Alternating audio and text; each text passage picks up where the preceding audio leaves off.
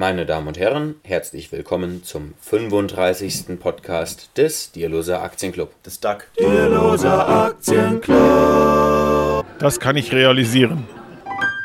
Ja, und heute mal ein etwas anderes Setting. Heute nicht am Stehtisch bei Pascal, sondern gemütlich bei mir auf der Couch haben wir folgende Themen für Sie mitgebracht. Ja, zunächst sprechen wir über den Anlegertag in Düsseldorf. Da waren wir nämlich letzten Samstag und wir gucken uns bisschen Interviews an, die wir geführt haben und hören nochmal drüber. Genau, dann haben wir Fragen aus der Community gekriegt ähm, zum Thema aktiv gemanagte Fonds und die werden wir uns ein wenig ansehen und gucken uns da besonders einfach mal die Kostenstruktur an.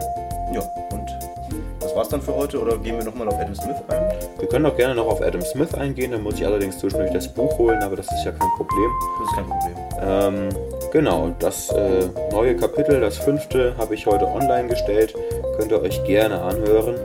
Ähm, ist ein bisschen lang, hat 50 Minuten, aber naja, hört es euch mal an. Ja.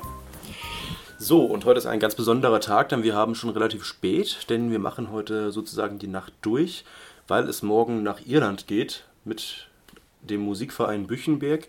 Und deswegen hat Raimund auch sein Fasten gebrochen. Ja. Und wir brechen das Fasten jetzt hier im Podcast live Mit, einem Schnaps. Prost. Prost. Was ist das für ein Schnaps? Das ist ein Wodka. Ah, okay. Schmeckt mal, oder? Ja, ja. Ist auch nicht besonders gut. Ist das dieser Bolz hier? Oh, Das ist Bowls, ja. Keine Namen nennen. So, der Anlegertag in Düsseldorf. Wie kamen wir eigentlich drauf, dass wir da hinfahren? Das kam über dich? Genau, ja, ich hatte mit meinem Vater was ausgemacht an dem Tag. Wir wollten uns eigentlich in Köln einen Vortrag angucken.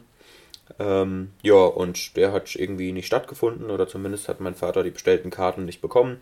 Und dann hat er zu mir gesagt, Mensch, wenn wir schon mal irgendwie zusammen einen Termin ausgemacht haben, dann lass uns doch zusammen woanders hinfahren. Und dann haben wir in den Kalender geguckt und haben eben gesehen, dass in Düsseldorf Börsentag ist. Und da sind wir einfach mal dann hingefahren. Und dann habe ich dich, Pascal, natürlich gefragt, ob, du- ob du mitkommst. Und ja, das haben wir ja schon im letzten Podcast besprochen. Dann hast du gesagt, vielleicht und bist dann doch mitgekommen. Das stimmt ja. Wir müssen ja auch nicht immer alles zweimal sagen. Ja. Und dann vor Ort, wie war das denn? Ich bin dann reingegangen, dann haben wir direkt, äh, also wir sind reingegangen, haben wir direkt dann Mick Knauf gesehen, die Legende aus der aus dem bösen Fernsehen. Man ihn ja. Frankfurter Börse.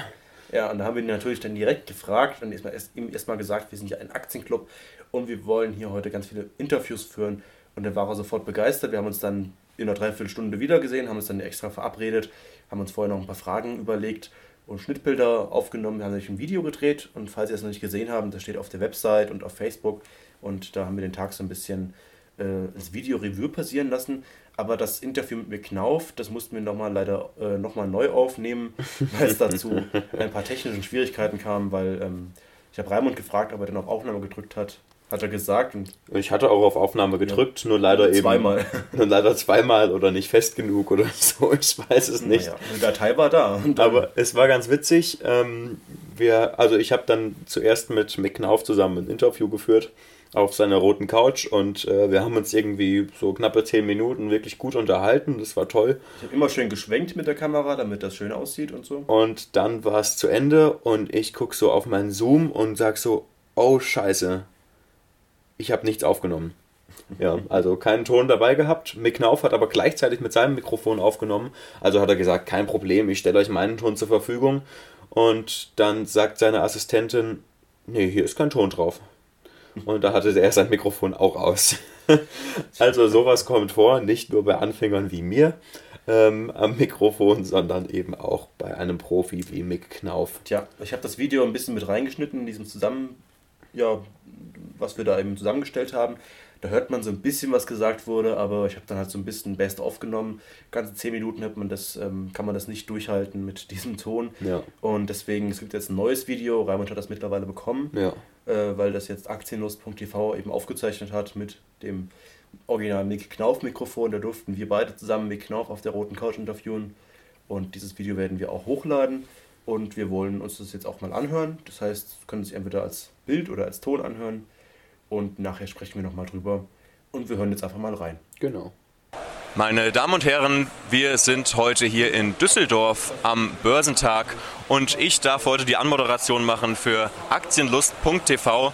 Wir, das sind Pascal Schneider und Raimund Lippock vom Dierloser Aktienclub, dürfen heute Mick Knauf, Börsenlegende, interviewen.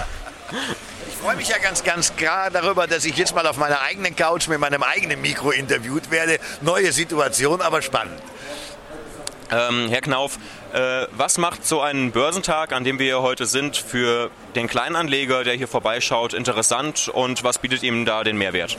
Die Börsentage, die Anlegermessen, wie wir sagen, sind ja eigentlich tatsächlich so mit Messecharakter verbunden. Das heißt, der Anleger kann sich orientieren über alle Anlagemöglichkeiten, entweder über Fonds, über Aktien, über Kryptos, über Devisen, über Gold. Jeder bietet etwas und da kann ich mir natürlich dann die einzelnen Spezialisten nicht nur am Stand heranholen, mit denen äh, Interviews führen, die befragen, sondern halt eben mich auch an die Vorträge und Seminare setzen und jede Menge lernen.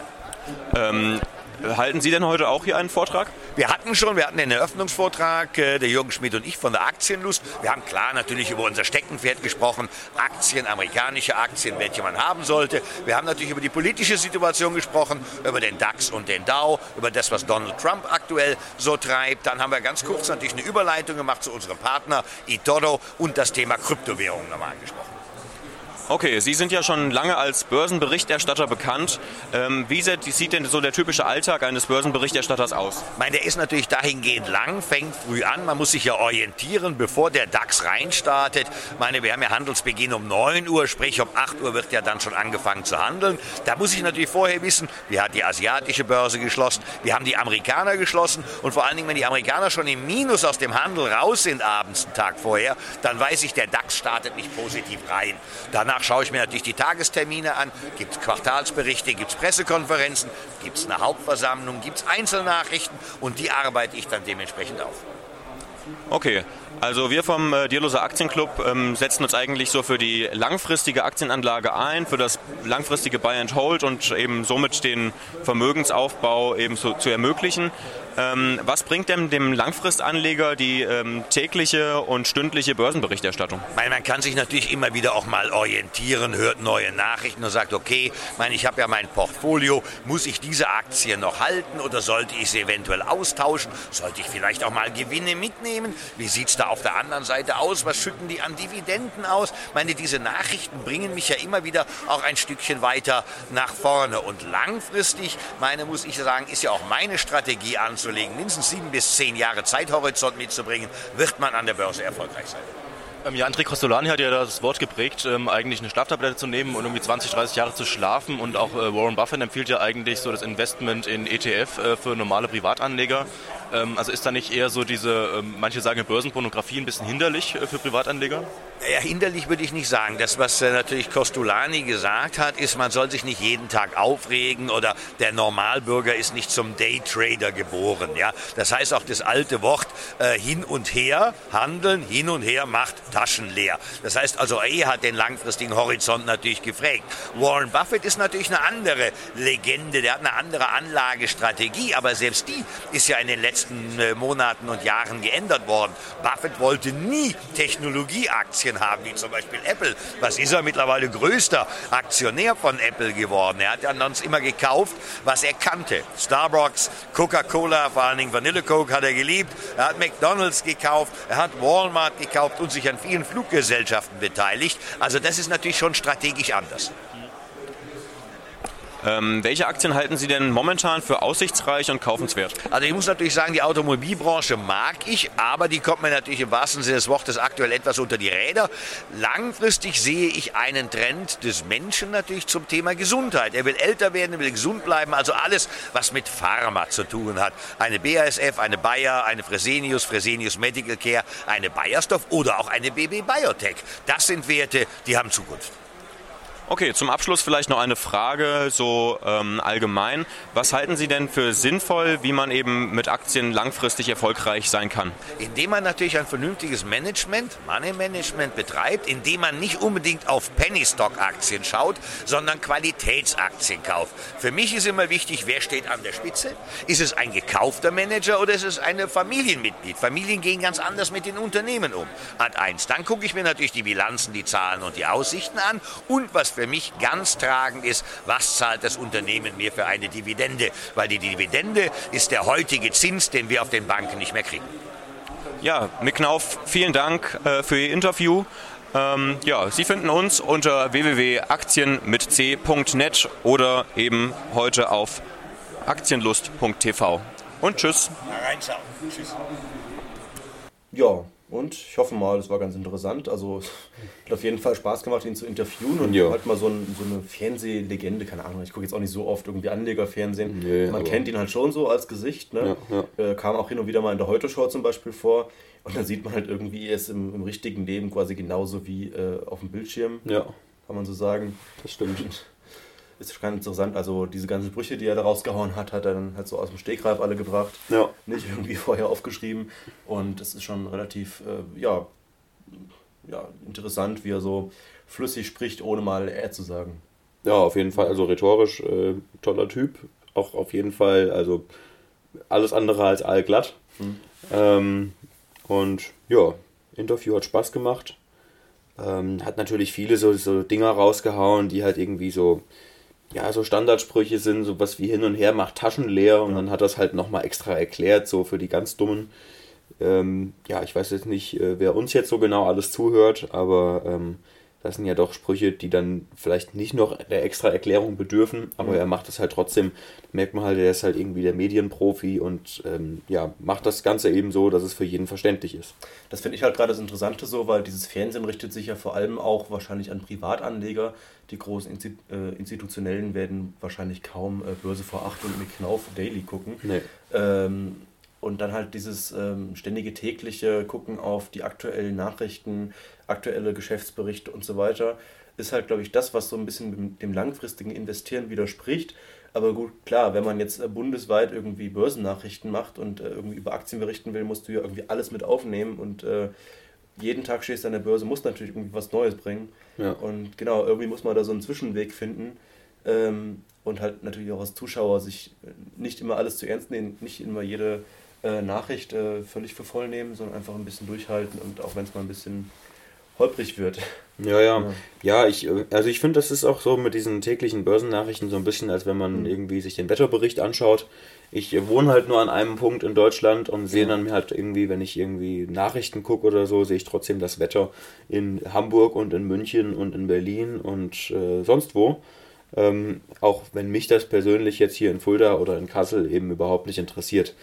Und so ist das halt da auch so ein bisschen. Man kriegt dann so, wenn halt jetzt von den Aktien, die ich halt im Depot habe, äh, so deutsche Aktien, wo er ja viel drüber berichtet, wenn er natürlich äh, Korrespondent von der Frankfurter Börse ist, wenn er dann irgendwie über BASF spricht oder so, das würde mich dann halt mal interessieren und dann kriege ich mit, ja, was weiß ich, die haben heute neue Zahlen raus und es sieht ganz gut aus oder es sieht nicht so gut aus und dann weiß ich danach, okay, ich habe es zumindest jetzt mitgekriegt, jetzt kann ich mich damit auseinandersetzen. Klar, ähm, man wird es wahrscheinlich nicht schaffen, da irgendwie völlig auf dem Laufenden zu sein beim ganzen Geschehen. Das kriegt wahrscheinlich Fall. mit Knauf auch selbst nicht hin. Ja. Äh, was halt wahrscheinlich so wichtig ist, ist halt auch mal äh, einen neuen Riecher zu bekommen. Er hat ja selbst Warren Buffett gen genommen als Beispiel, also das habe ich ja mit ange angeführt, weil ja Warren Buffett auch äh, quasi den Privatanlegern äh, quasi ETF-Sparpläne empfiehlt. Ja. Und er hat halt auch gesagt, dass halt Warren Buffett immer so auf Coca-Cola geschwört hat und McDonalds, glaube ich, hat er gesagt. Mhm. Und eigentlich nie wirklich äh, so auf Technologiewerte gesetzt hat und plötzlich war er dann irgendwie so auf den Apple-Trip und äh, dass das so selbst zu großen äh, Größen wie Warren Buffett passieren kann. Also dann ist vielleicht sowas wie äh, diese sogenannte Börsenpornografie auch ganz hilfreich, dass man mal neue Ideen bekommt. Du bist jetzt zum Beispiel auch über äh, Focus Money oder den Aktionär oder sowas ähm, auf die DBAG gekommen, auf die Deutsche genau, ja, AG. Ja, ja. Und natürlich, das sind dann Zeitschriften oder irgendwelche Formate, wo man dann mal neue Aktien und neue Unternehmen präsentiert bekommt. Äh, man sollte natürlich nicht sofort hören, wenn da steht äh, Verzehnfachungschance oder so, sondern natürlich weiter, ja, weiter ja, investieren. Genau. Ja. Aber es sind äh, natürlich halt neue Ideen und äh, das ist ja erstmal ein ganz guter Anfang. Ja. Ja, und dann haben wir ähm, am Börsentag dann tatsächlich noch, äh, der Anlegertag hieß der Tag, mhm. ähm, haben wir noch eine Dame von der Deutschen Börse in Frankfurt interviewt, beziehungsweise du hast sie interviewt. Mhm. Ähm, ich weiß nicht, vielleicht wollen wir da jetzt auch noch reinhören oder willst du vielleicht vorher noch was dazu sagen? Oh, weiß ich nicht. Ja, ich wollte vorher noch die BaFin interviewen, aber die ja. waren ein bisschen, ein bisschen unfreundlich. Die waren wirklich unfreundlich, das war unglaublich. Da kamen wir echt an den Stand. Ähm, haben gefragt, äh, ja, Entschuldigung, könnten wir vielleicht ein Interview mit ihnen, mit ihnen führen? Und die einzige Antwort war wirklich so, nein. Ja. So, ohne danach noch irgendwie was anderes zu sagen. Und also das war wirklich äußerst unfreundlich. Ja, haben gesagt, wenn wir eine Frage hätten, würden sie uns sie vielleicht beantworten, aber nicht mit Kamera und nicht mit Mikrofon, ja. nicht in dieser Form. Keine Ahnung. Dann war er dann irgendwie im Gespräch, haben wir uns gedacht, komm, wir gehen einfach weiter. Und wir wollten dann eigentlich ähm, zur, ähm, wie heißt es denn? Wir wollten zum, zum DAI, genau, ja, genau. richtig, ja. Das war aber dann leider doch nicht da. Das DAI ist halt ein bisschen so die Lobbyorganisation, die sich halt so für Aktienkultur einsetzt. Ja. Ähm, ist, glaube ich, jetzt kein, kein Verein, sowas wie der DSW oder so. Ist, glaube ich, mehr so ein Arbeitgeber oder was weiß ich, AG-Verein sozusagen. Ja. Ähm, aber ist auch ganz, ganz interessant, weil die solche Studien rausbringen wie das Renditedreieck. Und da wollten wir so ein bisschen über Aktienkultur sprechen. Dann haben wir einfach die Deutsche Börse gefragt. Oder die Frau von der Börse Frankfurt, ich weiß gar nicht genau. Hängt ja auch irgendwie zusammen. Genau, ja, ja. Und ähm, sie war auch ganz nett und war sofort quasi bereit, äh, dann auch vor der Kamera ein Interview zu geben, spontan. Und das war auch ganz interessant und wir hören einfach mal rein. Ja. So, und wir sind jetzt bei der Deutschen Börse und äh, Sie sind genau wer? Edda Vogt von der Deutschen Börse und ich mache äh, für die Deutsche Börse die Anlegerkommunikation für den Börsenplatz Frankfurt. Sie sitzen auch in Frankfurt? Ja. Mhm. Bei der Deutschen Börse oder in, ähm, wo ist das? Die Deutsche Börse ist ja. Wohl am Börsenplatz 4, das ist ja da, wo die Börse noch ist. Äh, letzte europäische Parkettbörse. Äh, und in Eschborn, da ist unser Verwaltungsgebäude. Parkettbörse, ist das irgendwie noch so ein Relikt aus alter Zeit äh, für die Kameras oder ist das noch ein Unterschied zu anderen Börsen, dass es wirklich noch Parkett in Frankfurt gibt? Das, der Unterschied sind die, die Marktmodelle, was sie haben. Ähm, auf dem Parkett, da werden noch 1,5 Millionen Wertpapiere gehandelt. Natürlich ist das Gros jetzt Zertifikate und Optionsscheine, aber sie haben immerhin 800 deutsche Aktien, 10.000 ausländische Aktien, 3.000 Fonds.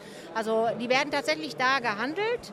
Die gibt es Menschen, die Preise für diese Wertpapiere feststellen, beziehungsweise diese Preisfeststellung, die im Computer stattfindet, überprüfen. Das macht Sinn. Man müsste das nicht mehr äh, da vor Ort auf dem Parkett machen. Man könnte das auch in die Banken verlegen, in die Büros. Aber dann hätten wir auch nichts mehr, äh, um Börse begreifbar zu machen, um Börse anschaulich abzubilden, darzustellen. Okay.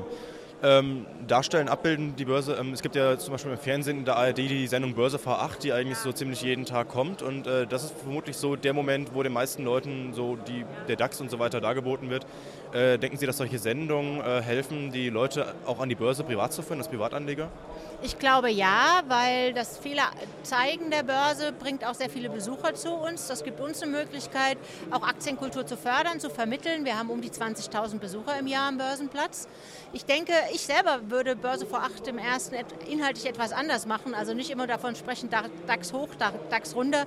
Aber das ist natürlich eine Programmentscheidung von der ARD.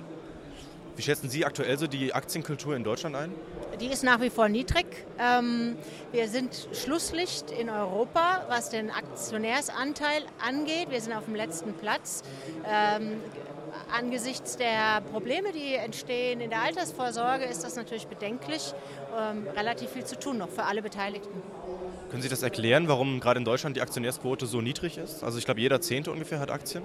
Meiner Ansicht nach also sind das drei äh, Gründe, die dahinter stehen. Das eine ist, dass wir natürlich bis vor einer Weile ein sehr gut funktionierendes Altersvorsorgesystem hatten. Also es mussten ähm, Menschen sich nicht privat damit beschäftigen, wie sie später mal leben wollen, wenn sie in Rente sind. Zum anderen äh, auch Pensionskassen bei uns in Deutschland sehr limitiert in dem, wie sie in Aktien anlegen können. Das ist im europäischen Ausland anders. Ähm, und das andere ist, dass wir Deutschen nicht so gerne über Geld reden und äh, da fehlt noch so dieses Moment dessen, dass man mit anderen darüber spricht, was man eigentlich mit seinem Geld macht. Genau, es gibt ja auch die T-Aktie, ist ja immer ein großes Beispiel, das angeführt wird. Ähm, also war eigentlich eine staatliche Blase, die erzeugt wurde und es war eigentlich äh, kein, kein Wunder, dass die Blase irgendwann platzen musste. Aber trotzdem sind es viele, die dann an diese Telekom-Aktie denken und äh, das dann als Grund nehmen, nicht äh, in der Börse einzusteigen, weil sie meinen, es wäre eine große Lotterie. Denken Sie, dass dieses Denken irgendwie immer noch so vorherrscht? Ja, da gibt es auch genug Untersuchungen und Studien dazu. Die letzte, die ich gelesen habe, da waren irgendwie über 50 Prozent der Befragten, die war repräsentativ, äh, der Ansicht, dass Börse nur was für Reiche ist. Und, ähm, aber eigentlich ist genau umgekehrt. Das muss, muss derjenige, der weniger Geld hat, viel mehr über sein Geld nachdenken als der, der mehr hat. Und wenn man sich mal das DAX-Renditedreieck anschaut, äh, wir haben durchschnittlich auf die letzten 50 Jahre 8 Prozent Gewinn im DAX-Aktien pro Jahr ähm, dann sagen die was anderes. Aber ich denke, da fehlt es tatsächlich auch an staatlicher Unterstützung, an mehr Aufklärungsarbeit und auch an mehr äh, Bildung, äh, Finanzbildung. Das kann der Staat machen. Also es gibt ja jetzt 2018 die Novelle der Betriebsrente, wo man eher nicht mehr so auf Sicherheit geht und was eigentlich ermöglicht, dass es größere Renditen gibt, weil dann die ähm, Fonds nicht mehr in Staatsanleihen zum Beispiel investieren müssen zu so großen Teilen. Aber gleichzeitig gibt es dann MIFID 2 von der Europäischen Union, was eigentlich dann noch die Banken ein bisschen in die Kandare nimmt und äh, es wird alles ein bisschen komplizierter. Also so von staatlicher Seite ähm, ist es ein bisschen äh, ja, ein zweischneidiges Schwert und man weiß nicht so richtig, in welche Richtung der Staat eigentlich will. Was was kann der Staat machen, was verhindert er vielleicht? Was, wie sehen Sie das? Also äh, zum einen, ähm, die Aktie ist steuerlich benachteiligt, das ist ein Ansatzpunkt. Der zweite Ansatzpunkt, über den haben wir schon gesprochen, das ist die Aktienkultur, die Bildung, die finanzielle Bildung. Das fängt dann tatsächlich, äh, ich will jetzt gar nicht davon reden, dass es in der Schule anfangen sollte, weil wir haben ja heute schon ein reales Problem von Leuten, die aus der Schule raus sind schon lange. Ähm, also, aber das ist auf jeden Fall ein Ansatzpunkt und natürlich ist das Regulierungsthema hoch umstritten. Also es gibt viele, die sagen, äh, es ist zu kompliziert kompliziert und es behindert eher, als dass es hilft. Und die Betriebsrente, sehen Sie da Chancen, dass dann zum Beispiel zumindest die Renditen erhöht werden, auch wenn die Leute nicht selbst direkt in Aktien investieren? Ähm, sicherlich, ja. Aber da bin ich nicht tief genug im Thema. Okay. Oder was könnte denn sonst helfen? Der norwegische Staatsfonds, könnte der zum Beispiel ähm, ein Vorbild sein? Ich meine, da gibt es natürlich viele Möglichkeiten. Man könnte über solche Elemente nachdenken und tatsächlich, dass, dass Pensionskassen äh, oder Pensionssicherungsfonds äh, größere äh, Möglichkeiten haben, auch in Aktien zu investieren. Klar. Aber eine weitere Idee habe ich leider im Moment nicht. Am besten wird es wahrscheinlich sein, wenn die Leute wirklich selbst anfangen, äh, sich mit Aktien und der Börse auseinanderzusetzen. Ja, oder wir stellen, das, ist, das eine ist, dass man es selbst tut und da finde ich es erschreckend, wie wenig dazu bereit sind, weil ähm, es ist wen, viel weniger komplex, als jeder erstmal denkt. Und das zweite ist, ähm, dass man auch noch mehr weg von der äh, Provisionsberatung hin zu einer Honorarberatung kommt. Man kann sich auch beraten lassen, aber äh, da ist natürlich, also so richtig funktionieren tut die Honorarberatung in Deutschland nicht. Also damit will ich sagen, Berater, die einfach bezahlt werden für ihre Beratungstätigkeit und nicht von den Produkten leben, die sie vertreiben. Genau. Dann gibt es ja viele neue Produkte. ETF zum Beispiel helfen ja ähm, mit relativ einfachen Sparbeträgen schon breit zu diversifizieren. Aber gleichzeitig, wenn man jetzt an der Börse anfängt, gibt es ja viele Produkte, die dann einem hinterhergeworfen werden. Der Wertpapierkredit kommt dann, man soll das Depot absichern. Also ähm, oder es gibt Robo-Advisor. Also welche modernen Technologien äh, sehen Sie denn, ähm, die vielleicht eine Chance bieten, äh, dass auch an, dass Menschen und Privatanleger viel einfacher breit diversifizieren können und auch sicher ähm, auch hohe Renditen ähm, einfahren können und so weiter? Also ETFs erste Stelle. Ich spreche auch viel über ETFs mit Anlegern. Ähm, man kann auch, es ist valide zu sagen, dass man mit einer kleinen Auswahl von drei, vier ETFs eine Geldanlage machen kann und einmal im Jahr drüber nachdenkt. Ähm, Robo-Advisor ist ein ganz spannendes Thema. Da gibt es auch inzwischen Tests, Echtgeldtests. Ähm, jetzt fällt mir der eine nicht ein. Also es gibt tatsächlich Tests von Robo-Advisern und natürlich ist so einer der ersten Schritte sicherlich ein Sparplan. Ähm, eine gute Möglichkeit, da einfach mit anzufangen und das geht bei 50 Euro los. Und es gibt auch Tests von Sparplananbietern, zum Beispiel Just ETF hat breitflächig Sparpläne getestet. Also man kann alles finden und auch alles zu allem nochmal Tests finden. Genau. Vielen Dank für das Interview. Und haben Sie noch äh, was zu sagen, was Wichtiges vergessen vielleicht? Na, das Wichtige, Wichtigste ist tatsächlich, man sollte sich ähm, um sein Geld kümmern und darüber nachdenken. Und das möchte ich vor allen Dingen Frauen empfehlen, auch vor allen Dingen Frauen in meinem Alter. Die, die laufen zu 30 Prozent in Deutschland in der Altersarmut rein, wenn sie es nicht tun. Genau. Ja, ist ja auch immer so ein Thema, dass äh, viel weniger Frauen eigentlich an der Börse unterwegs sind. Was glauben Sie, woran liegt das? Ähm, Desinteresse und Scheu. Also ich mache das jetzt seit 20, fast 20 Jahren und der Frauenanteil in der Nutzerschaft ist nach mir vorliegenden repräsentativen Daten konstant unter 10 Prozent. Immer noch. Okay, vielen Dank. Gerne. Ja, krasses Interview, Pascal. Voll professionell, richtig gut. Äh, hast ja so ziemlich alle Themen abgehandelt, die man so für Privatanleger abhandeln kann. Ja, außer gehebelte Zertifikate auf ähm, Kryptowährungen oder sowas. Ne? Ja, genau. Ähm, ja, also ich fand, das, ich fand das Interview sehr interessant. Ähm, der Appell ist halt äh, deutlich geworden, man soll eben einfach in Aktien investieren. Mhm. Und auch gerade, was sie am Ende nochmal gesagt hat, was irgendwie in letzter Zeit schon ein bisschen hochkommt, dass einfach viel zu wenige Frauen investieren. Ähm, ja, weil das irgendwie scheinbar bei uns so sozialisiert ist, dass man sagt, Frauen und Geld, das passt nicht zusammen oder irgendwie sowas. Das ja, ist natürlich ein bisschen schade, dass ich dann immer eben immer unter auch in solchen Foren zum Beispiel, wenn man in der Aktie mit Kopf Community oder in der Dividendenstrategiegruppe guckt oder so, dass sich da größtenteils eben nur Männer tummeln. Ja, das stimmt. Zum Interview, das war jetzt nicht wirklich vorbereitet. Ähm, ich hatte nur vorgehabt, ein Interview zum Thema ähm, Aktienkultur zu führen. Ja. Habt ihr das, ihr das dann auch so gesagt? Ich hatte auch keinen Zettel oder so. Ja. Aber es war jetzt auch nicht schlecht. Ähm, die, gut, die Fragen waren relativ lang, weil ich beim Fragen auch selbst überlegt habe und da muss man auch noch seinen Satz formulieren, so wie das beim Podcasten ja auch manchmal relativ schwierig wird im Kopf. Na klar. Und ähm, deswegen ging es so durch die ganze Weltgeschichte, aber es waren jetzt auch viele Sachen dabei, die ich jetzt vorher auch nicht wusste, so was jetzt eigentlich genau die Parkettbörse von anderen Börsen unterscheidet. Ich wusste jetzt auch nicht, dass die Frankfurter Börse die letzte Parkettbörse in Deutschland oder in Europa ist. So. Ich weiß es nicht, ja. Genau, und dass da das wirklich noch so als Parkettbörse genutzt wird und das nicht nur für die Kameras so ist. Aber das hat natürlich dieses Bild für die Kameras macht natürlich auch was aus und soll halt wieder diese Aktienkultur vermitteln. Aber ähm, es gibt ja die wenigsten, die sagen, sie hören jetzt irgendwie, äh, gucken Börse vor acht oder so im Fernsehen und sind deswegen jetzt irgendwie Aktionär geworden. Mhm, ja. Es gibt ja eher das Argument, dass äh, das eigentlich eine Unverschämtheit ist, bei, was weiß ich, 10% Aktionären in Deutschland dann auch immer um, äh, was weiß ich, vor acht denen diese Sendung zu präsentieren oder so. Ja, ja. Ähm, das ist irgendwie halt sowas, die Sendung schafft es nicht so richtig, den Leuten zu erklären, dass die Börse auch was für sie ist. Ja, das ist ja das, was die Frau gesagt hat und mhm. was wir ja irgendwie auch schon in einer unserer ersten Podcast-Folgen, kann mhm. ich mich noch erinnern, äh, ähm, eben auch schon mal ähm, kritisiert haben. Ja, genau. Dann waren noch viele andere interessante Themen dabei. Ähm, ja, also was hat mit den Aktienkultur und. Ging auch um, um Rente zum Beispiel, dass mhm, eben die, die, die Aktie halt dann doch ähm, ein tolles Produkt ist oder eine tolle Möglichkeit ist, einfach um für sich, für sein Alter eben später vorzusorgen und sie hat ja auch selbst gesagt, das umlagefinanzierte Rentensystem war eben lange Zeit sehr gut. Und das fußt halt aber eben einfach darauf, dass, dass es ein Bevölkerungswachstum gibt und dass es ein Wirtschaftswachstum gibt. Und ähm, ja, davon, also Bevölkerungswachstum haben wir seit Jahren nicht mehr in Deutschland und ähm, können eben auch nicht erwarten, nur weil jetzt irgendwie, was weiß ich, 200.000 Flüchtlinge im Jahr kommen, dass die jetzt äh, wirtschaftlich so stark werden, dass sie später unsere Rentner oder uns als Rentner bezahlen können. Genau. Von daher ist es halt schon so, dass man einfach sich um sich selbst auch kümmern muss. Ja, ein Ausweg ist natürlich dann Privatinvestor zu werden und in Aktien und ETFs eben selbst äh, zu investieren, darüber nachzudenken, selbst Geschäftsberichte lesen und so weiter. Ja. Oder halt natürlich auch äh, die Leute halt irgendwie ein bisschen im Unwissen zu lassen und natürlich dann zu beraten und denen halt irgendwelche aktiven Fonds anzudrehen, wie die Riester-Rente oder die ähm, betriebliche Altersvorsorge, wo jetzt nicht jeder selbst entscheidet, wo er dann investiert. Ja. Ähm, aber da ist natürlich dann auch ähm, Kapital drin, also die Börse steckt dahinter. Und da gibt es dann natürlich auch viele staatliche Trends, die dann natürlich dafür oder dagegen sprechen. Und es wird mal komplizierter mit MIFID 2 oder mit dem Investmentsteuergesetz. Äh, Gesetz, da weiß man nicht, nicht so richtig, was man davon halten soll. Oder es wird einfacher als mit dem neuen Betriebsrentengesetz, da haben wir auch drüber gesprochen.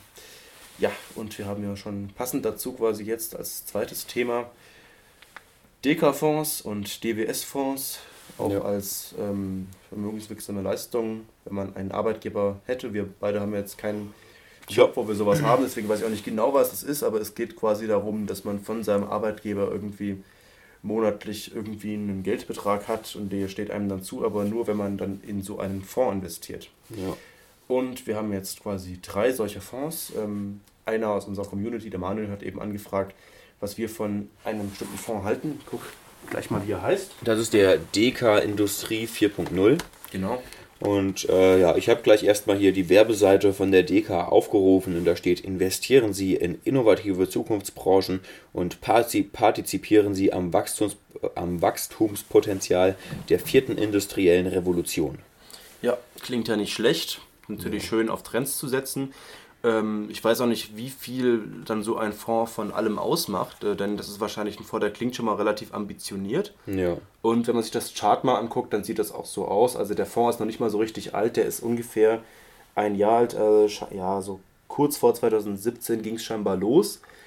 Ähm, da stand er dann bei 100% und jetzt steht er hier bei mir im Chart bei, was weiß ich, 130 ungefähr. Das heißt, er hat jetzt innerhalb von einem Jahr knapp 30%, 30 Gewinn gemacht. Ja. Äh, also zum, mit zumindest Rendite. Der Chart kann auch runtergehen. Dividende stellt jetzt nicht so allzu viel aus. Ähm, aber diese 30% jedes Jahr kann man wahrscheinlich sehr, sehr schwierig äh, durchhalten. Und dann ist natürlich auch ein Argument, was gegen solche aktiven Fonds spricht, äh, die Kosten. Genau, und bei Fonds gibt es nämlich ganz verschiedene Kosten. Und das ist ganz egal, ob wir einen aktiven oder einen passiven Fonds haben. Ähm, die gibt es eben bei allen. Also das erste, was ich eben zahle, ist erstmal der Ausgabeaufschlag. Weil ein Fonds muss ich ja irgendwo kaufen und dafür zahle ich eben eine Gebühr. So wie ich an der Aktie, wenn ich eine Aktie kaufe, zum Beispiel über meinen Broker, zahle ich an den Broker eine Gebühr und die Börse bekommt eben auch noch ein Entgelt. Und so ist das eben beim Fonds auch. Das heißt, ich muss eine Gebühr zahlen. Auf, Ausgabeaufschlag. Der ist jetzt hier bei dem äh, DK Industrie äh, 4.0 ähm, ist der bei 3,75 Prozent. Das heißt, das muss auf jeden Fall rausgeholt werden über die Zeit, die man den Fonds eben mhm. hat. Aber das ist ja kein großes Problem. Ähm, problematischer sind dann eher die laufenden Kosten, die sogenannten TER. Das heißt äh, Total Expense Ratio. Das heißt, das sind im Grunde genommen alle Kosten, die in der Fondsgesellschaft anfallen. Ähm, ja, und die betragen jetzt eben hier 1,5% pro Jahr. Heißt, dass eben diese 1,5 pro Jahr auf jeden Fall erwirtschaftet werden müssen, mhm. sonst ist man eben im Minus. Ja, das kann natürlich sein, dass es erwirtschaftet wird, dass sich das äh, wirklich lohnt. Ähm, aber der Sinn hinter so einem Fonds ist ja erstmal mit dem Markt äh, zu wachsen oder so, oder zumindest noch den Markt zu äh, oder besser noch den Markt zu schlagen. Ja. Mit Markt ist dann halt immer der Index gemeint, mit dem man äh, sich eben gerne vergleicht. Ja. Also der MSCI World zum Beispiel ist eben so der, der größte Index, den es gibt, obwohl der auch relativ amerikalastig ist, aber man sagt immer so, der deckt so ungefähr die Welt ab. Das sind ja 1600 Unternehmen. Und äh, der ist dann einer, der nicht so richtig gut ähm, läuft. Dann gibt es natürlich ähm, meistens Indizes, jetzt, also auch für die letzten fünf Jahre zumindest betrachtet, das kann sich ja abwechseln. Den MDAX haben wir jetzt heute nochmal als Vergleich. Ähm, der läuft nochmal etwas besser als der MSCI World. Ähm, also jetzt in den letzten zehn, äh, in den letzten fünf Jahren ist der MSCI World eben auf knapp 180 Prozent gewachsen, das heißt um 80 Prozent. Der MDAX auf ungefähr 200 Prozent, das heißt, der hat sich verdoppelt. Und wenn wir nochmal als dritten Vergleichsindex heute den, ähm, den Nasdaq, der ist auf 230 Prozent, also hat sich mehr als verdoppelt in den letzten fünf Jahren. Der Nasdaq, da, da das ja die Technologiebörse ist, ist das wahrscheinlich der, den man am ehesten mit dem DK Industrie 4.0 eben genau. vergleichen kann. Man kann dann auch, ähm, also wenn man so einen DK-Fonds hat, ähm, bekommt man dann auch ganz, ganz viele ähm, Zettel, wo dann wahrscheinlich alles draufsteht. Wir haben uns das jetzt nicht durchgelesen, habe das jetzt Ganze, das Ganze einfach jetzt mal beim Comdirect Informer angeguckt. Da kann man auch ähm, reingucken, wenn man nicht Kunde bei der Comdirect ist. Ich glaube, man kann nicht alle möglichen Informationen sehen. Da braucht man dann ein Benutzerkonto. Ich weiß nicht, ob man auch ein Depot braucht oder so oder ob man nur ein irgendwie angemeldet sein muss wegen, mit irgendwas. Ähm, da haben wir jetzt diese Information hier und dann geht man eben, ähm, oben ist dann das Feld Kurssuche. Da haben wir jetzt eben jetzt äh, für DK Industrie 4.0 die WKN, also die Wertpapier-Kennnummer, Groß D, Groß K, 2J9F eingegeben, dann kommt man eben auf dieses Profil. Dann sieht man erstmal die Übersicht, Kennzahlen, Porträt, Chart und so weiter. Jetzt sind wir auf Porträt. Sehen wir jetzt die, die Strategie ist zusammengefasst, dass eben vor allem in, Invest, äh, in Industrie 4.0 investiert werden soll und so weiter, um eben von diesem neuen Trend ähm, zu profitieren. Und dann sehen wir hier Bestandteile nach Themen sortiert und fast die Hälfte, also 47 Prozent, ist in IT-Software, Telekommunikation und Internet investiert, äh, knapp 30 Prozent äh, in Industrie, ähm, knapp also 9,8, also knapp 10 Prozent in Gesundheit und dann noch Liquidität, also einfach nur Barmittel, Finanzdienstleistungen, Energie, Konglomerate, sonstige Konsumgüter und so weiter. Also das meiste eben in Industrie und IT und Gesundheit. Ähm, dann sieht man Positionen, die größte sind 3,5% in der Firma Splunk Inc. Keine Ahnung, was das ist. Sagt, sagt mir jetzt nichts, da kann man natürlich draufdrücken und äh, sich angucken, was das ist. Ist im Nasdaq gelistet, äh, an der Börse Nasdaq aufgeführt und ist eine amerikanische Firma, macht Software Service. zahlt zum Beispiel keine Dividende. Den Chart kann man sich mal angucken. Ja, läuft jetzt nicht so traumhaft, oder? Sieht ein bisschen gefährlich aus. Weiß man nicht so richtig. Ja, das ist natürlich volatil. Ich meine, wenn ich mhm. natürlich in einen Fonds investiere, der in Zukunftstechnologien geht, dann ähm, geht dann natürlich vieles hoch und runter. Ja. Genau, also man kann sich auf jeden Fall bei solchen Übersichtsseiten auch mal angucken, in welche einzelnen Aktien da investiert wird und kann sich dann natürlich die einzelnen Aktien angucken, würde ich da jetzt rein investieren. Und ich persönlich bevorzuge halt eher relativ äh, dividendenstarke Aktien, aber das ist natürlich, das ist natürlich ein Widerspruch zur Industrie 4.0, ja, wo ja. ich quasi in die Zukunft investieren will. Äh, weiter geht es hier mit äh, Fanuc Corp und Cyberdyne Inc. Dann kommt Amazon, die kennt man, dann kommt Hexagon, das Sault. Also ich kenne jetzt irgendwie von dieser großen Liste eigentlich nur Amazon. Ja, das sind alles Unternehmen, die man jetzt nicht so richtig kennt. Deswegen, ja, ich weiß nicht, was man so richtig davon halten soll. Dann eben vor allem USA, dann Japan, dann Deutschland, dann Kasse, also wird wahrscheinlich Barmittel sein, Taiwan, Schweden, China, Frankreich, Österreich und so weiter. Genau, da kann man sich eben mal sowas anschauen. Und ja, was auch interessant ist, diesen Fonds gibt es eben erst seit einem Jahr. Er ist ganz gut gewachsen, aber ich finde es immer interessanter, dann solche Fonds eben langfristig zu betrachten. Ja, auf jeden Fall. Und ja, und dann ist halt wieder das Problem bei der Langfristigkeit. Es ist ja durch Studien entsprechend äh, nachgewiesen worden, dass es eben keine Fonds gibt, die den Markt eben auf Dauer schlagen. Hm. Also es gibt Fonds, die schaffen das zwei, drei Jahre, vielleicht auch mal fünf, vielleicht auch mal zehn aber niemand schafft es eben langfristig, also wirklich über 20, 30 Jahre mal den Markt zu schlagen. Und dann eben in ein Produkt zu investieren, was den Markt nicht schlägt, mich aber noch pro Jahr 1,5% kostet, äh, ist halt ein bisschen problematisch. Und jetzt kommt noch ein weiterer Kostenpunkt hinzu, den es eben noch zusätzlich obendrauf gibt bei diesen aktiv gemanagten Fonds, und das ist die ähm, äh, sogenannte Performance Fee. Also praktisch eine, eine Gebühr, die davon abhängig ist, wie der Fonds performt. Und das ist praktisch ähm, ein Bonus an den Fondsmanager ähm, oder eben an die, an die Mitarbeiter, in dem Fall, wenn der Fonds eben besonders gut performt. Das heißt, mhm. selbst wenn ich überdurchschnittliche Renditen erziele, durch die Anlage in diesen Fonds habe ich den Nachteil im Nachhinein, das von meinen überdurchschnittlichen Renditen, dass ich noch ein größeres Stück vom Kuchen abgeben muss und eben nicht nur diese 1,5%, sondern eben ein bisschen mehr, weil logischerweise der Fondsmanager und sein Team eben Erfolgsprämien bekommen. Genau. Und im Unterschied zu ETF, also quasi Indexfonds, bei den Kosten sieht es eben so aus, äh, wenn ich einen Sparplan habe, kann ich das meistens noch kostenlos besparen. Ja. Ähm, manchmal kostet es 1,5 Prozent, aber es gibt, wie gesagt, bei der Comdirect zum Beispiel oder bei allen möglichen Brokern eigentlich auch die Möglichkeit, solche ETF kostenlos zu besparen. Und dann haben die aber auch laufende Kosten, aber das sind dann eben nicht irgendwie anderthalb oder zwei Prozent. In der Regel immer unter 1 auf jeden Fall. Genau, so 0,3, 0,4. 0,5 ja. ist eigentlich schon ein teurer ETF. Also wenn ja. ich jetzt irgendwie den MSCI World ähm, bespare und ich will, dass der wirklich alle 1600 Werte drin hat, dann ist es natürlich auch noch viel Aufwand für die. Ja. Äh, dann ist es ein relativ teures Ding. Aber wenn ich jetzt sage, okay, eine Stichprobe genügt und das kann auch gerne Swap-basiert sein, damit der halt mit dem MSCI World Index mitläuft und äh, es muss nicht so haargenau sein, dann ähm, läuft halt nicht so haargenau wie der Index, aber dann ist das Ding halt auch günstiger. Dann ja. zahle ich halt, was weiß ich, 0,2, 0,3 Prozent. Ja, bei einem MSCI World wahrscheinlich sogar noch weniger, den kriegst du sicherlich für 0,15 Prozent oder so. Das kann auch sein, genau. Ja.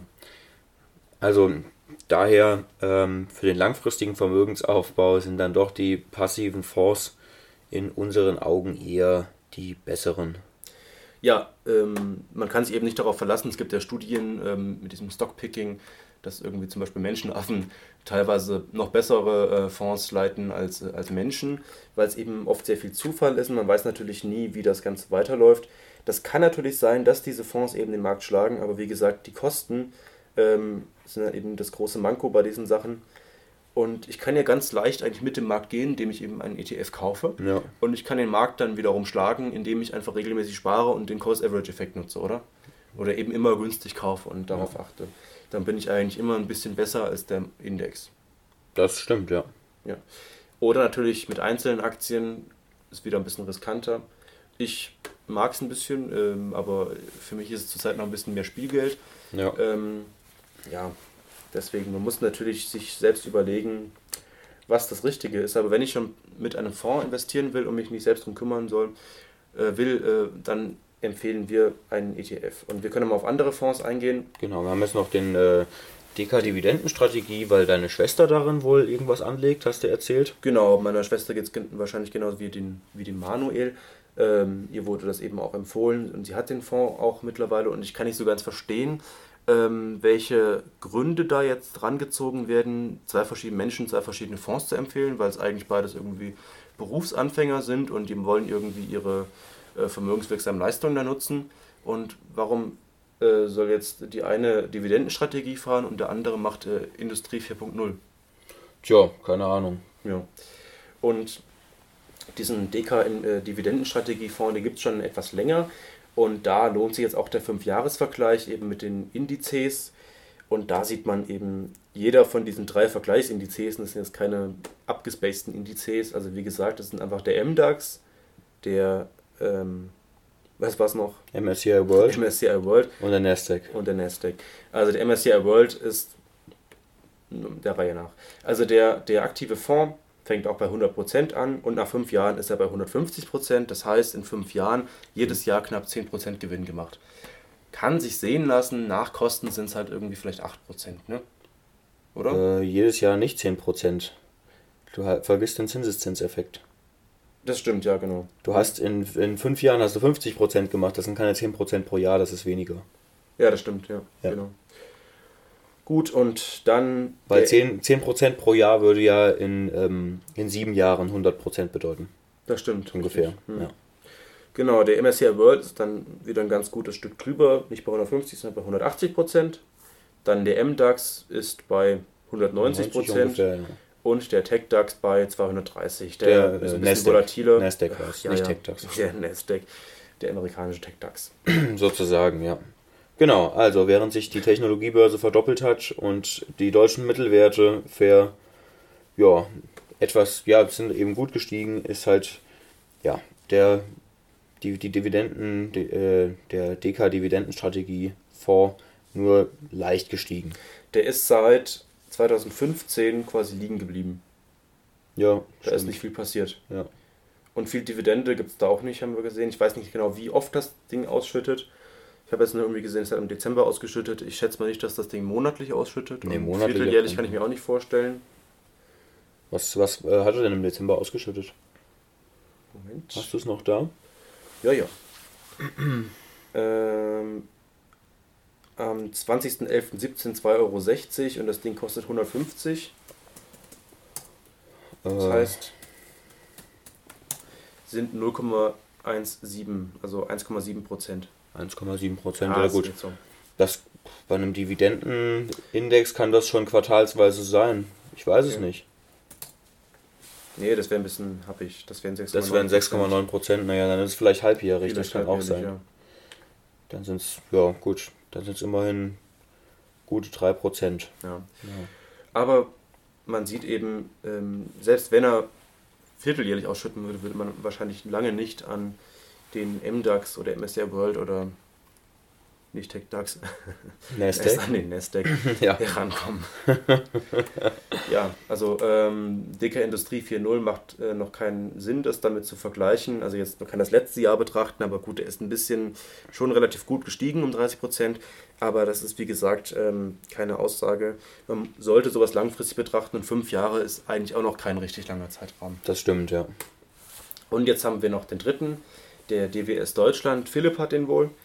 Und der ist relativ gut tatsächlich gelaufen. Ähm, der ist ungefähr so gut gelaufen wie der MSCI World, ja, obwohl der MSCI World eigentlich noch ein bisschen weniger volatil war. Aber jetzt so nach fünf Jahren kam der MSCI World ziemlich genau da raus, wo der DWS Deutschland auch rausgekommen ist, nämlich bei 180 Prozent. Der MDAX ist einen Ticken drüber. Er ist genau da, wie bei den anderen auch, bei ja. knapp 190.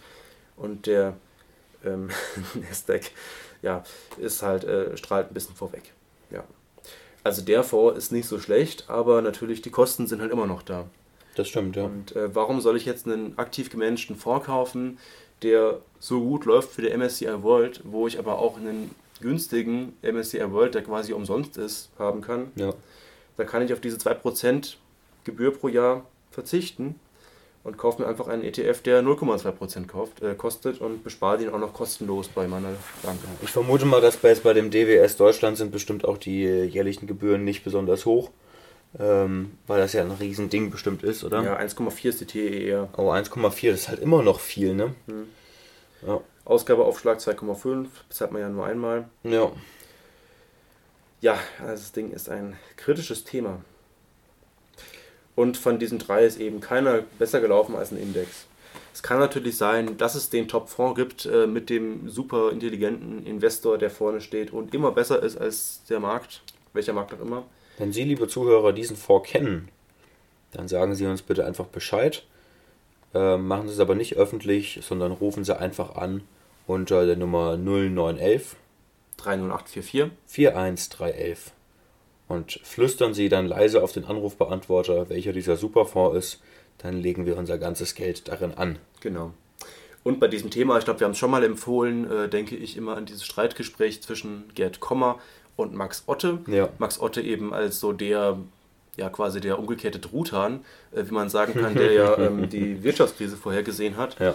Ähm, Pascal, wenn du jetzt schon hier so, so, so Fachbegriffe von Nassim Taleb benutzt, wie den umgekehrten Truthahn, dann musst du auch er erklären, was damit gemeint ist. Ja, wir sind schon bei 45 Minuten. Ich erkläre das mal in einem anderen Podcast. Bleiben okay. Sie dran, liebe Zuhörer.